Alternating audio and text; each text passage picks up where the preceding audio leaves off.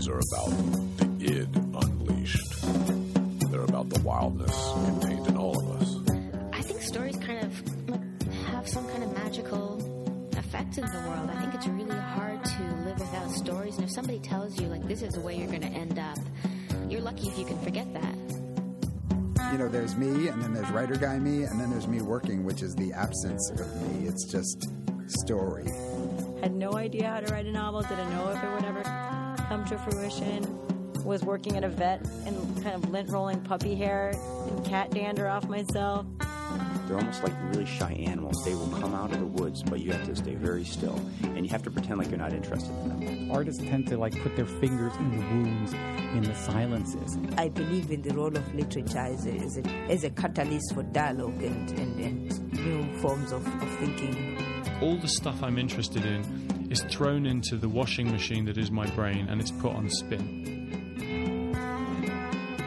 Good morning and welcome to Between the Covers. I'm David Naimon, your host. Today's guest is novelist and essayist Leslie Jamison. Jamison is a graduate of Harvard University and the Iowa Writers Workshop and is currently finishing up her doctoral dissertation at Yale.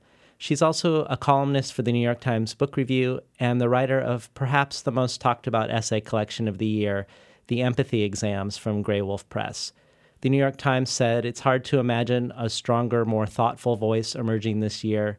NPR called the empathy exams a virtuosic manifesto of human pain. And Charles D'Ambrosio says the empathy exams earns its place on the shelf alongside Susan Sontag and Virginia Woolf, with Jamison taking her pain in one hand and a lump of pure sound in the other, and crushing them together until a new vital language begins to emerge. Welcome to Between the Covers, Leslie Jamison. Thank you so much for having me. I'm really happy to be here. Well, well, let's talk about empathy as an organizing principle for the collection. Did you know as you were writing these pieces, pieces that have very different topics? Did you know going into each of them that you were going to link them with this theme, or was it something that once you had some essays, you you looked at what you could draw out of them and connect them together with? Much more the latter. So I started the earliest piece in the collection I wrote in 2006, and I I wasn't writing at all with an eye towards having a completed collection or anything like that. I was just writing pieces that struck my interest or compelled me in some way. And it was really actually it was the process of working as a medical actor where I was kind of essentially grading empathy and uh, writing about that experience that got me started thinking about empathy explicitly as a concept. And once I had empathy in my mind as this question that I was considering, like it's this word we hear all the time, but what is it really made of? Like, what does it actually consist of?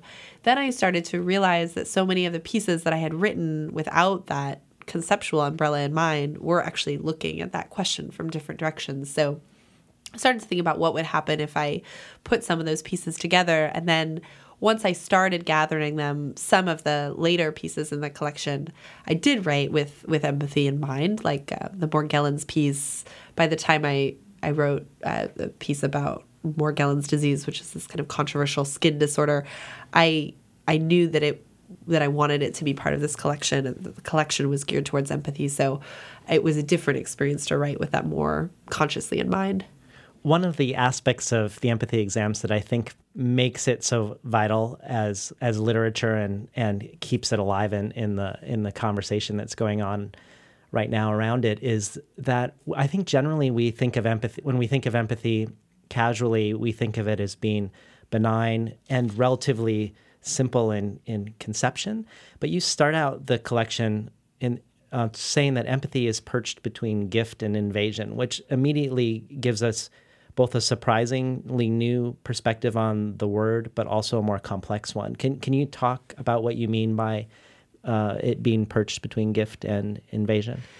Yeah, well, I I started to think about the ways that empathy, you know, which I understand as some version of imagining yourself into somebody else's situation, can function as a beautiful thing, but it can also function as as a somewhat tyrannizing thing because essentially you're making assumptions about the life of another person and and you can make those assumptions with various degrees of responsibility and knowledge. I mean you could be sometimes we make assumptions about people because we're just listening to what how they're describing their own experience and and then putting ourselves in their shoes. But there is always you're you're never going to live inside somebody else's experience. So every time you're imagining yourself there there's a way that you're kind of compo- imposing your own conception of them on onto the life that they're living and and that was one of the aspects that I wanted to get at the way that there is this kind of there's something a little bit aggressive or colonial about that imposing of your own sense of them onto them and and I I did I think I'm, I'm essentially quite drawn to the project of imagining other lives, which only deepens my desire to kind of look at the ways that it can go wrong. Because I think to fully own or celebrate a thing, that celebration is so much truer and more responsible if you are kind of taking into account all the all the perils of, of something as well so. And, even the greek root for the word you mentioned ha- has the sense of penet- penetrating yeah. and a sense of a voyage both. Yeah yeah. It's really interesting. Yeah. And I and I think part of part of what I like about that sense of a voyage is that it acknowledges that there's always going to be a gap. There's always going to be a difference between you and the other person you're imagining. And I think one of the most dangerous things we can do is forget that gap. Um, f- think, get sort of overly confident about our ability to dissolve that gap. And I think, especially when I'm writing about empathy across certain kinds of socioeconomic boundaries, I think it gets really presumptuous to think you understand the life of a person who's had a, quite a different background than you to sort of think well because i've done my homework or learned this or gone to this place like somehow get it and i think it's really important to always recognize well look these are the ways that i don't still get it or i can't ever totally get it you have this line in the in the title essay the the empathy exams the double blade of how I felt about anything that hurt. I wanted someone else to feel it with me and also wanted it entirely for myself. That sort of touches upon both this idea that it, it, it empathy can be uh, wanted and desired, but also can be something that we shouldn't assume is wanted and desired. Yeah, well, I think, and one of the flip sides of empathy is a kind of desire for, you know, privacy or the sanctity of somebody's personal experience. And I was really struck by, I've now spoken about this book in a lot of different contexts. And at one point, I had the chance to talk to a group of mental health care practitioners in Danbury in an outpatient clinic in Danbury, Connecticut. And it was, you know, what I really wanted out of that was less to come and t- tell them what empathy was, because they probably know actually a lot more about what empathy is than I do. But when I was talking to them about their own experience, one of the things that came up a lot was the importance of creating a dynamic of trust and comfort before pain could be exposed or queried that it's you know that empathy doesn't just look like okay here we are you and i we've just met like let me just get so deep into your trauma and that's how i'm going to show that i care like that that is actually can be incredibly destructive if you don't sort of have the time and the building process of of of making a connection first. And so i think there is yet another reminder of the kind of importance of respecting certain boundaries or putting boundaries around when and how empathy should happen. Well, well, the first two essays are both medically themed. The empathy exams, you, you mentioned you're a medical actor and you're grading people on empathy, but also as a medical actor, are probably having to find empathy for the the patients you're pretending to be. Yeah. And, and then Devil's Bait where you're going to the conference for people who have this controversial skin disorder, which really raises the question: Can you can you feel empathy for someone and connect with them when you don't necessarily believe what they're going through is is potentially real in the Yeah. in the objective sense? Yeah. And those and those almost feel like mirror images and a nice a nice pairing. And could could you talk a little bit more about about the Devil's Bait? Yeah, sure. Well, that it's interesting because that essay also gets at a, another kind of peril of empathy. If we're talking about the ways that the collection interrogates the sense of empathy, is just a wholly good thing. Um, when I first learned about Morgellons disease, which is yeah, it's a it's a disorder where people who identify as having Morgellons disease, the the most remarkable thing symptom that they experience is having these unexplainable fibers emerging from their skin.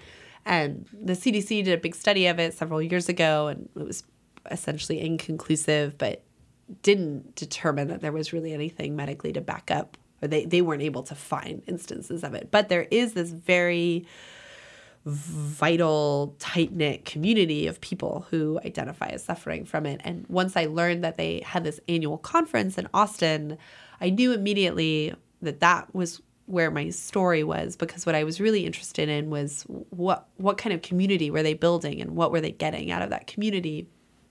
And part of what I found when I went there and spoke to some of these Morgellons patients was that I actually had much more mixed feelings about the community that they were forming than than I had necessarily expected to have because I was aware that they were providing true and real and deeply felt comfort to each other, but they were also confirming each other's impressions of what was going on in this way that, you know, kind of identifying with somebody's pain isn't always the best way to relieve their pain. That was a big question that kind of emerged out of that experience for me. And was I going to do them the best service by just kind of nodding along with their narrative of what was happening? Or was there a, a kind of pushback that was actually going to be a, a better demonstration of care than simply kind of taking their their sense of what they were going through at face value? In case you just tuned in, we're talking today to Leslie Jamison, the author of the Empathy Exams. It reminded me of the movie Safe by Todd Haynes. Have you seen that? I haven't. I haven't. It's it's interesting in the sense it's with Julianne Moore, and he makes this. I think he makes an assertion essentially in the film, this connection between culture, psychology, and physical symptoms, and and in a s- situation where it's really hard to uh, disentangle them, and he doesn't necessarily try to, in the sense that you have this upper middle class woman in suburban Reagan era America who develops multiple chemi- chemical sensitivity uh, disorder and has real like truly real physical symptoms. She gets uh, bloody noses when she gets exposed to smog and has all sorts of other um, tangible objective signs.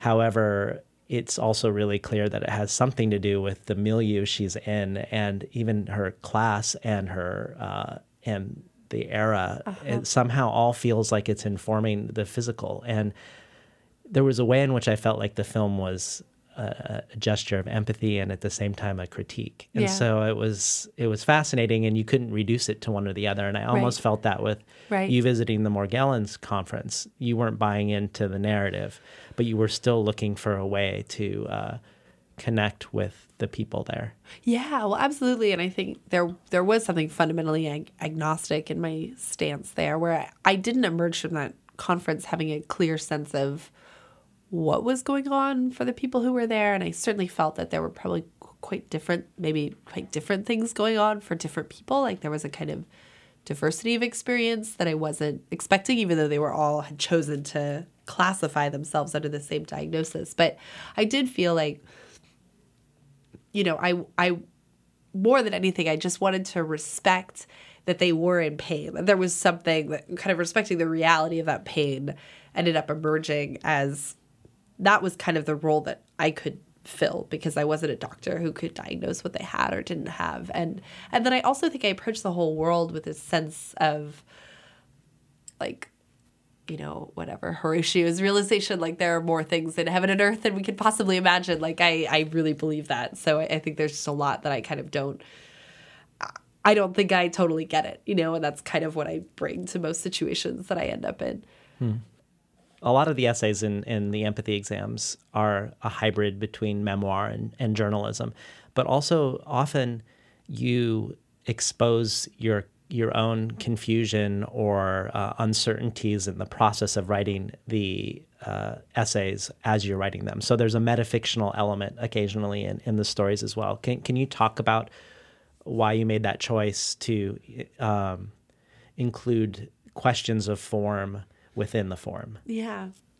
One of the things I found in writing certain pieces in the collection was that experimenting with form made it easier for me to write about personal material that was challenging to write about. Like, not just challenging because it involves some degree of exposure, although that's also true, but challenging because I think sometimes the experiences that impact us the most are the hardest ones to f- find what we really want to say about them. And that having certain kinds of formal gambits or constraints made it easier for me to speak. So, in a sense, I think that's part of why form rises to the surface in certain essays. And I, I, I mean, a good example of that would be a piece called Morphology of the Hit, where I'm describing getting mugged in Nicaragua and I'm using the work of this early 20th century Russian formalist named Vladimir Propp, who did this really interesting thing with folk tales where he broke down traditional Russian folk tales into these, I think, 32 essential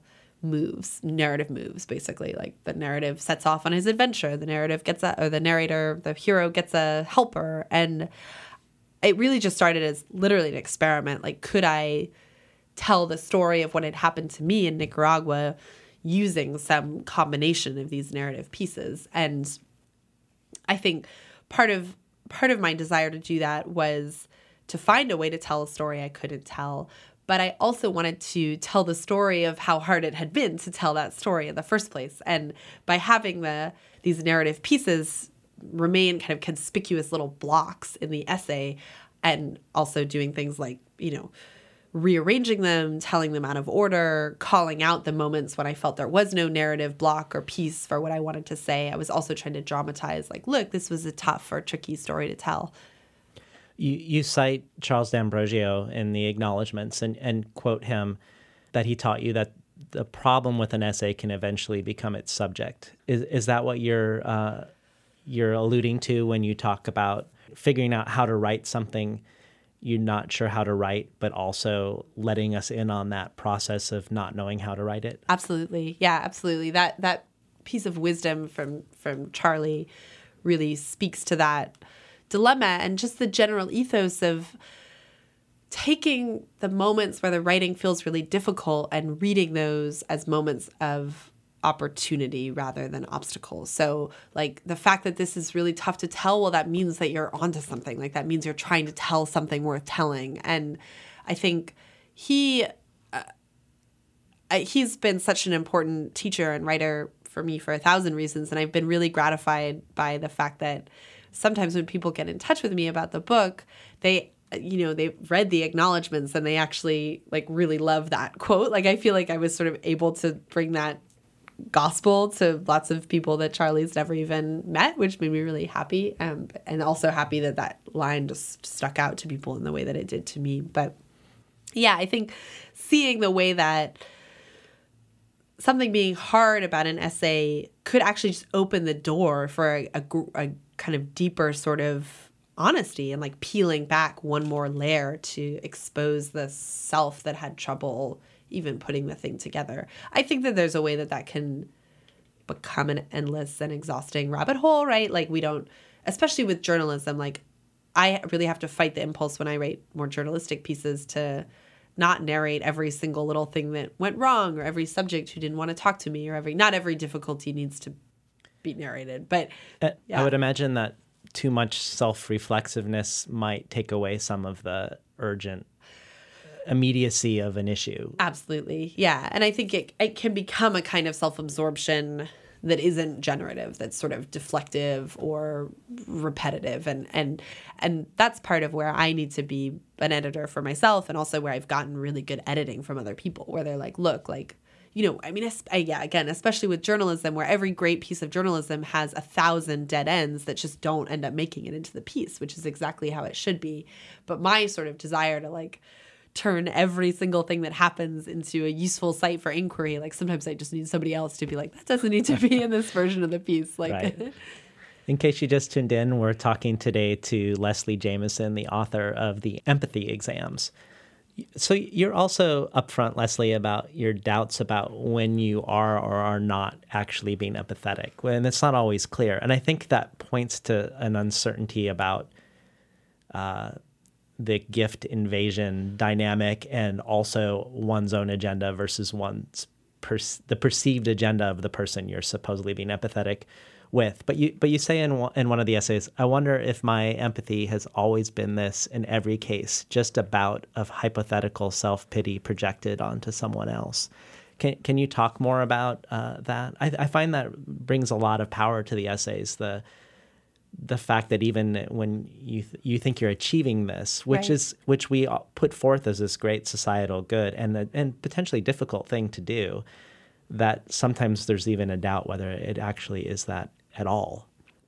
part of part of what happened when I tried to break down what empathy actually is as an emotional experience, and I, I mean, I can't break that down in like scientific terms, although I've had the chance to speak to people who can. But I, I think part of what I realized is that sometimes what I'm doing is thinking, well, what would it be like if this thing happened to me? Like, what would I, you know, if I'm looking at somebody who's going through this strange skin disorder, I think, well, what, what if I, if I were in their shoes, what would I feel like? And so I, I think in that moment that you quoted, I was just trying to transcribe that for what it was. Like, oh, actually, when we a lot of the time we were thinking about other people, we're actually just like sort of thinking about ourselves in this elaborate what if phenomenon. And framing it in that way was just something I never thought about. Um, and I think I did I, I did want to call attention to the way that thinking what would I feel like if this happened to me is there is something that's fundamentally still caught inside the self, inside that act, even if you want it to be directed towards another. And I and I want to honor both parts of that. I want to honor that it is still a little bit self-absorbed, but I also want to honor that I think often there's an impulse beneath it that's not self-absorbed, that is Right. trying to escape the self and but we just we can't ever fully. In, in your interaction with scientists or your own research, did you come across the research on mirror neurons? Yeah, and and some of that I think um, comes up a bit when I when I talk about uh, the work of Decety at uh, the University of Chicago, who's sort of mapping which parts of our brain are firing when we see somebody else in pain, and how many of those are the same parts of our brain that fire when we ourselves are in pain. I think I think that that is, as best I understand, that is some Yeah. of what mirror neurons do. Um, and I, you know, part of what I was struck by, uh, one of the main times that I've had the chance to actually talk to scientists was this thing I was part of, I guess, maybe 14 months ago called the, an empathy roundtable and it was organized by this consulting firm and it's still for talking about what people's reasons are. I don't, I don't still entirely understand what the motivation behind it was but i do know that i was picked up in a stretch limo in boston and it was a stretch limo full of um, neuroscientists and sociologists, all of whom specialized in empathy, and then me, who I think they just asked because they saw that the title of my book had empathy in it. And so I felt very much like a non expert in a room of experts or a limo of experts. But but yeah, the two neuroscientists who look at exactly all this, what happens in our brain when we're feeling for other people, um, were were I remember one of them especially was really interested in talking about the importance of having en- engagement and encounters with other people, but also kind of moments of reflection where you're like then processing what you've seen or what you've taken in, and uh, that. And I think she was talking about that on a, the sort of level of the brain where the when the brain is actively engaged, certain things can't be happening, and so the brain needs to take those moments where it's sort of processing. All this is really layman's paraphrasing of what she said, but I remember being really struck by that because it sort of honored the role of a contemplative space where you're you're engaging enough with the world outside yourself to take in information, but it's also an important part of empathy is kind of an internal processing of all of that. Um, so that that gave me a way to read that internal processing as not just kind of solipsistic, but actually mm-hmm. useful or productive. Did you ever see the the movie The Artist is Present about Marina Abramović? No, but one of my students was just talking about that movie in class yesterday. Yeah. because there's in terms of like mirroring and empathy what she decides to do she's a performance artist she decides to do for her retrospective at the moma is a three month project where all she does is sit for seven hours a day without Yeah. moving and for five or ten minutes people come and sit across from her and just they stare at each other and that's it. Yeah. And it's a it's an act of great endurance, but on the other hand, it's also um, creates all these powerful experiences for the people who are sitting across from her. She looks down, looks up, meets your eyes, and then people have these people are lining up for hours to do to sit across from her. I had this very strange dissonance watching it be, because uh, at, at some points you feel like this is the greatest. These are the greatest moments of human connection. These are like super deep moments, and then at other moments you feel like this is just pure self projection Yeah. and and even potentially great narcissism Yeah. at the same time and you you can't know Yeah. i mean even there you're seeing all this beautiful and and not beautiful uh emoting happening Right, right, right. Uh, yeah, it's it's no, that's totally fascinating, and and I remember hearing about that at that uh, installation at the MoMA, and being really interested by what she was up to. But um, I it makes me think about a friend of mine who has a has a kind of pet peeve around moments in certain kinds of long form journalistic narration where a lot depends on a moment of meaningful eye contact between the journalist or writer and some somebody who's part of whatever community or world they're documenting where that the moment of meaningful eye contact can become a kind of triumphant swelling moment where you know despite all our differences there is this felt experience of human connection and that there is something valid about that but it's also a kind of easy way out because it's like well the truth is like especially if you don't speak their language or whatever you don't know what they're thinking or it might not feel like a moment of connection to them or something in but the desire to kind of put a really positive spin on certain kinds of encounter and the way that eh, sometimes those moments of encounter really are just like blank screens that we're putting a lot of desire onto and um, the exploration of empathy seems to me like it points at this uh, inherent translational aspect to human communication, even when you are speaking Right. the same language. Right, that right. You know, we have a feeling, we put it into a code. The other person takes the code and translates it into a feeling, and then we guess that they're the same thing. Right, right, Which which makes me think of the uh, essay you wrote, uh, La Frontera, about which you're exploring frontiers, but you're also exploring two cultures Yeah. On the border. Right. Can you talk a little bit about that one? Yeah. Well, that um, that piece came out of an experience that I had when I went to. Uh, I was invited to go to a literary festival that was taking place in Tijuana and Mexicali, and you know, I, you know, at the at that point in my life, I think I was living in New Haven, but or maybe I was living in Iowa, but I, you know, I grew up in Los Angeles, which isn't a border town, but it's somewhat close and obviously there's like a huge hispanic community there and you know you, you feel you feel the proximity to the border.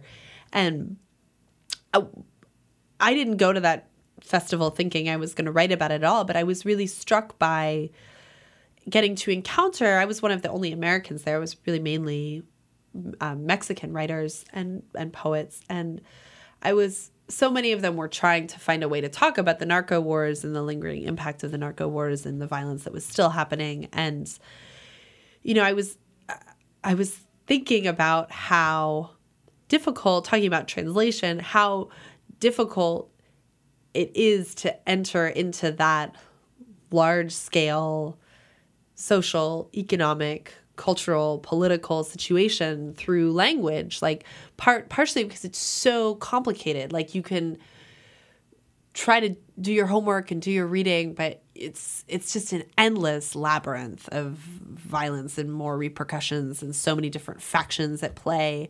And so that that mode of entry is really fraught and and ultimately like I I oh, I always felt like I was only ever seeing like a tiny fraction of it. I was just so aware of the limits of my own knowledge. And so I started thinking about how certain artists were offering different modes of entry, how a poet who's trying to document the narco wars can offer somebody a different way into that experience than, you know, trying to come to some understanding of like the political chronology of it. And you know, I, and that became really interesting to me to look at how art offers us that way into experience. And I think it's still important to know that if you read a collage poem about the impact of the narco wars on a small town like where you are hearing all these the voices of citizens and what their experience is you that's not the same as understanding the whole context around it but it, i think it does give you entry into something and it and it can think part of what and this is part of what the empathetic response can do more generally like it can just spark the desire to know more like even if you just get this little human piece then you think like i kind of want to understand more about the context around it In case you just tuned in, we're talking today to Leslie Jamison, the author of the Empathy Exams. Well, we hear over and over again the mantra that uh, read so that you can become more empathetic, and people who read more will have more empathy. And you've unpacked that uh, in the New York Times a little bit, and and also in your exploration, I think around narrative with the documentaries and the Lost Boy essay Yeah. also.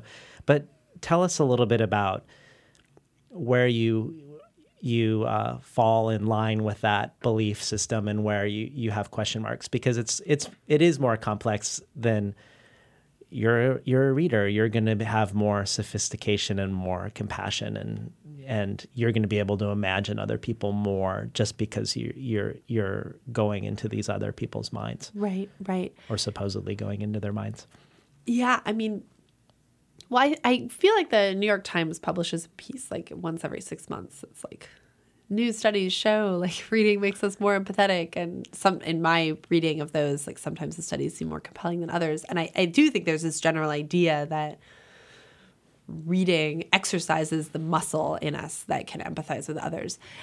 And I, it's certainly true. I mean, I feel like a lot of my reading has brought me into contact with other kinds of lives, and I think there's something really good about that. And I and I also think that being a writer does t- test your empathy, or you know, even if it sometimes gives you the opportunity to just like project a lot. But I I also was really struck by an idea that I'm sure shows up in lots of places, but I happened to encounter it in this book called Empathy in the Novel, which is by this literary critic named Suzanne Keen.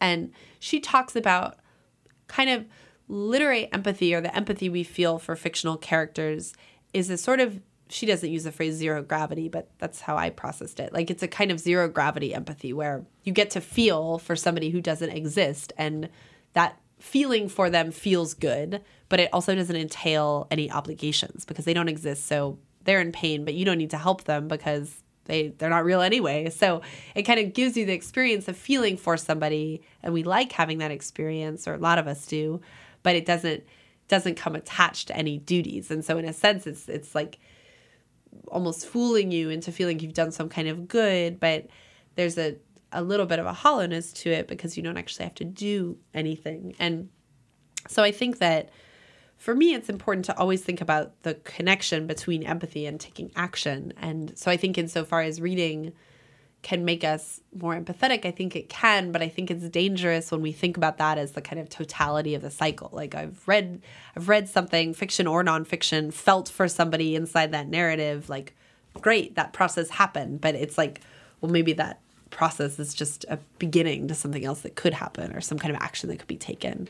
Well, I'd imagine also there might be cases where uh, people are choosing books that reinforce what they already believe. Yeah. And so, in a sense, they're not really spanning a bridge of, Right. of one to another. Right, right, right, right. Yeah, I think that's true too.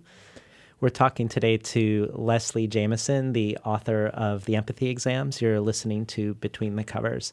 What are your thoughts on the? uh, I don't know if this is really a debate in nonfiction or not, but in fiction recently, there's been a big debate around uh, likability and relate, relatability of of protagonists. Uh, what are what are your thoughts on that with regards to empathy? Yeah, well, I you know I've been gratified as I think a lot of people have to see that question come out explicitly and kind of have these voices pushing back against likability being a prerequisite for literary characters and I think I've certainly thought about that as a teacher a lot and it's something that I've said to I think primarily fiction students in workshop where a lot of when a story is getting praised, often the terms of that praise are, well, I found this character really relatable or I found this story really relatable. And I- have done uh, many times in workshop do find myself like asking students to question that. Well, like, okay, a how did that come about like why is the story relatable to you what did it do to make its characters or their situations feel resonant to you. So to try to turn it into a question of craft rather than a kind of vague statement but also to say well why should that be the the biggest goal of a work of fiction to um, you know and and also i guess trying to recognize that those are two different things likable and relatable. Um, because i think sometimes what good fiction can do is make a character relatable whose situation isn't relatable at all um, which gets to what you were just saying actually about you know trying to get people in contact with the things that they wouldn't necessarily have already felt in contact with or close to. Um, but i think in nonfiction one of the big things that I've struggled with, especially when I write stuff that's more personal, is the way that I think I used to really have a tendency to create myself as a very unlikable character and that that was part of how I felt like I was being honest was because I felt like if I was making myself look too great or too likable that that meant I was offering a really whitewashed or self-serving portrait of the truth. And so if I made myself sort of hateful that that must mean that must equal honesty. And I think part of the journey I've been on for the past, you know, 5 or 6 years that I've been really writing nonfiction is thinking about granting myself not condemning myself, I guess, to the space of unlikability as a narrator. Although I, I, I know that I, to some people, I'm still very unlikable narrator. But trying to think about how to kind of offer my offer honesty that is fueled by something other than just self laceration or self condemnation. Um, so in a sense, I guess that's the the opposite scourge. Like if there's the scourge of likability where some somehow authors feel like under this pressure to make all their characters likable like i felt like i was operating under some pressure to make myself very unlikable in the service of of what i understood as truth. Well you do explore in the empathy exams uh, the relationship between pain and gender.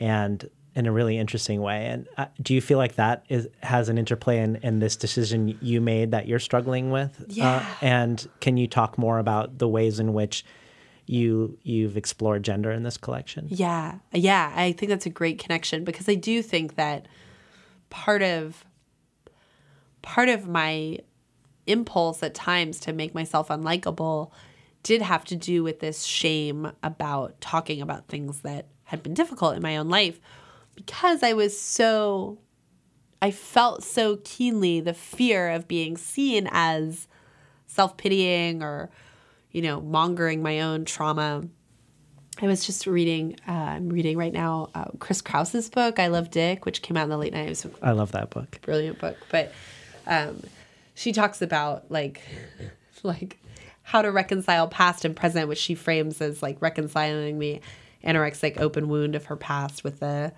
um, like hag hustler. I think the present or something, and I totally identified with that line because I think so often I did really feel this hateful version of myself that was just like had my little suitcase full of kind of like pretty lame traumas actually on the scale of what trauma can be that I was sort of wheeling out um, to, to to tell my little stories or you know get my essays published in little literary magazines or something. And I think it was that sense of shame that made me make myself really unlikable often on the page and that the final essay of the collection is really trying to ask the question like where does that shame come from? Like the parts of me that say don't be self-pitying. Don't talk about your pain so much. Like that's unseemly. Like that's you know there's nothing worse than self-pity. Like i i just started to think well like where did i learn like where did that harshness come from? Like where did i learn it? And and really the sense that so many women i knew like had a similar relationship to the idea of talking about their pain that there was something kind of either that talking too much about their pain would reinforce a certain victimized or powerless status or that it was needy and attention grabbing in this really selfish way. And and I think there are definitely obstacles to men talking about their pain, but I my sense was that they were slightly different obstacles that had to do with uh, not wanting to demasculate themselves or uh, cede a certain kind of power. And, you know, so I, I was I was just interested in in talking both talking to other women about where they felt like that shame came from, if they also felt it, and just sort of looking at different ways that um, female writers and artists had both expressed their pain and really expressed this con- sense of conflictedness about talking about it. You pushed back against the subtitle Essays in Pain for this collection.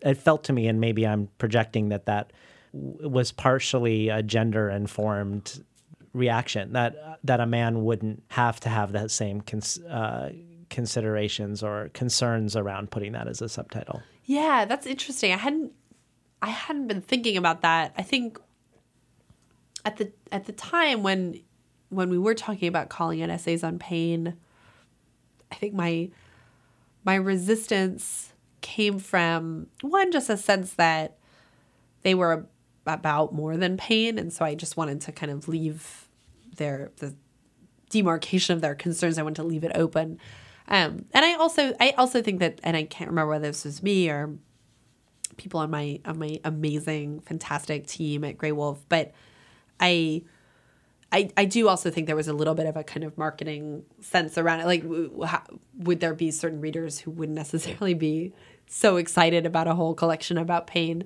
Um, but I do think that I do think that there's a, a way as a female writer that if you broadcast like writing about pain, there's a way that that can can get dismissed, and so that might have been operative for me even when I wasn't fully conscious of it. Well, another thing that's happened this year since the release of the empathy exams is a, uh, I think mostly in the Boston Review, but several philosophers and psychologists coming out against empathy and Yeah. having a roundtable that you participated in, where uh, I think Paul Bloom and a couple other people were asserting that empathy is is not a good. In fact, that uh, we tend to be empathetic towards people that are like us. It fosters uh, tribalism. That um, maybe it's even you know leads to wars rather than prevents wars because of the ways in which we gather around the people Yeah. that we can understand and Yeah. and don't even see anything about the people that Yeah. we don't. So what what have you taken away from or been offended by or, or inspired by in this conversation that's happened? I think partially because of your book. Paul Bloom, who's fantastic guy and a really, really smart man, and also just a really affable, gracious man. But he he's a psychologist at Yale, and yeah, I mean he was um, he has been writing about empathy for a long time and has been has had this sort of public position against empathy that that definitely predates my book. And I I, th- I mean I think one of the pieces that first got him attention was a piece in the New Yorker that he wrote in the I think it came out in the spring of 2013 called "The Baby in the Well: A Case Against Empathy," and his piece in the Boston Review was a kind of expand eh, in a way deepening the stakes of that earlier piece in the New Yorker. Um, I think it was interesting because one of the first events I did for the book was a conversation with him at Yale, and I think when he was first sent my book, he was expecting us to have a lot more disagreement than I th- I think, in fact, we do have because I think he thought the book was going to be a celebration of empathy, a catalog of I don't know what instances in which I myself have been incredibly empathetic, like, and you know that I think when he found that actually the book is really asking, interrogating empathy. I think he, f- he and I both ended up feeling like even though a, a, a sort of public framing of our positions might kind of pit us against each other, we actually have a lot more common ground than we thought. I mean, I've learned so much from him about limits of empathy or potential perils of empathy that I hadn't even considered. Like, I was really fascinated by when he's talking about the way that empathy can influence policy in potentially destructive ways. He also talks about how empathy, for example, like prejudices us towards the concerns and interests of people in the present rather than people 100 years in the future. And that's really powerful to me because it's true. If we're kind of following our instincts, well, of course, our instincts care about people who are in the here and now, either our loved ones who are close to us or us, or even the people we can see suffering in Darfur or New Orleans right now, as opposed to some hypothetical person who doesn't even exist yet, whose life is being really influenced by the way we vote on environmental issues today. You know, so I think he's really smart about how sometimes we have to let rationality and kind of conceptual choices speak up for the interests of people who are more like abstractions to us. Um, and so there, yeah, there's there's there's so much that I've learned from him, but I also feel like we're kind of more on the same team than either of us had been Yeah. expecting. Yeah. So you, you mentioned I Love Dick by Chris Kraus. Is there are there any other books you're you're reading now that you're excited about?